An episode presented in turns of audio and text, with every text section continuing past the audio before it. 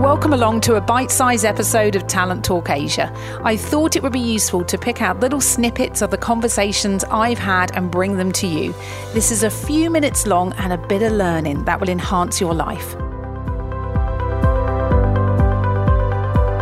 My guest is Mark Elwood, Managing Director of Elwood Consulting and former Regional Managing Director of Robert Walters, and my ex boss.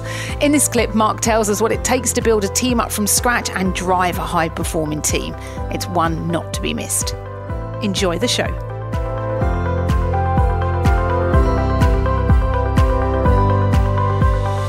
I think you're probably the first person on the show with the biggest role actually in terms of the, how many people you were looking after. So if if if I've got people that are listening um, to the show at the mo- moment that are, are an emerging leader that are looking to build up a team from scratch and are looking to build a really high performing team and looking to move into management, what kind of advice would you give them to make it a success? For me, I think it would come down to a couple of things. First of all, in terms of the, the situation is is it a case that the individual's pushing for it or is it a case that it's being requested of them by sort of senior management? Because mm. if it's the individual that's pushing it i mean ultimately so why. What why are you wanting to do it? You mm. know is it because it's the title? Is it because you build well and you, and you want the recognition the promotion? Because quite frankly there are lots of other ways to be rewarded.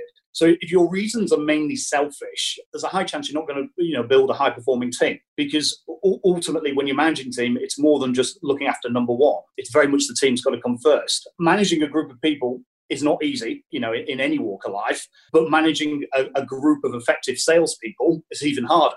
You know, different people have got different goals, ambitions, uh, personalities. Um, Coaching provides the space for professionals to take time to hit the pause button reassess, make decisions, commit to new action, and move forward with clarity.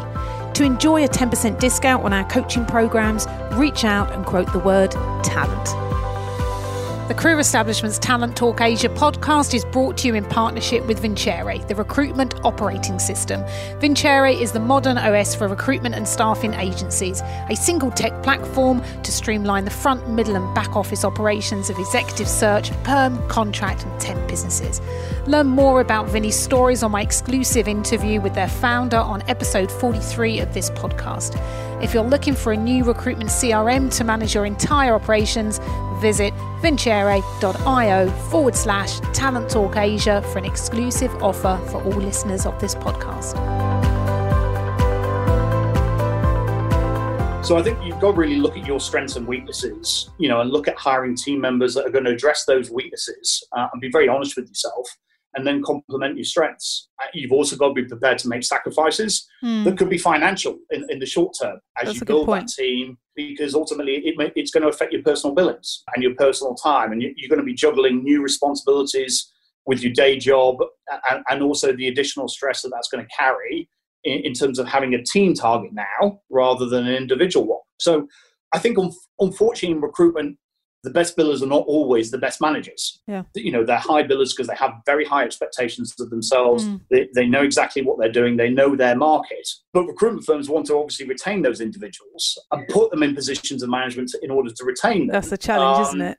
And that, you know, and that's a balance. So, so I think if ultimately the decision is coming from above and you're being requested to move into management, then I think it's very important to have a very honest conversation both ways in terms of what are the expectations? You know, what, what are you looking for me to do in this particular role?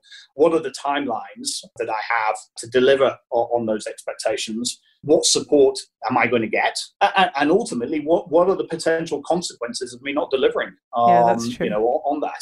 So I think you know a lot of people just feel it, it's a natural progression, and that that's what they want to do. And sometimes I think it's it's quite good to try and get people to have a bit of a taste for it before just giving them everything. You know, maybe to mentor one or two people to begin yeah. with, because uh, yeah. For individuals they may feel that that's what they want to do, but actually, once they get a bit of a taste for it and seeing what's involved, they might just step back and go, to be honest, I, either I, I really don't want to do this anymore, or, or maybe I, you know it just doesn't suit my personality. I'm, I'm not cut out yeah. for it. I'm, I'm better as, as being a, a high billing consultant.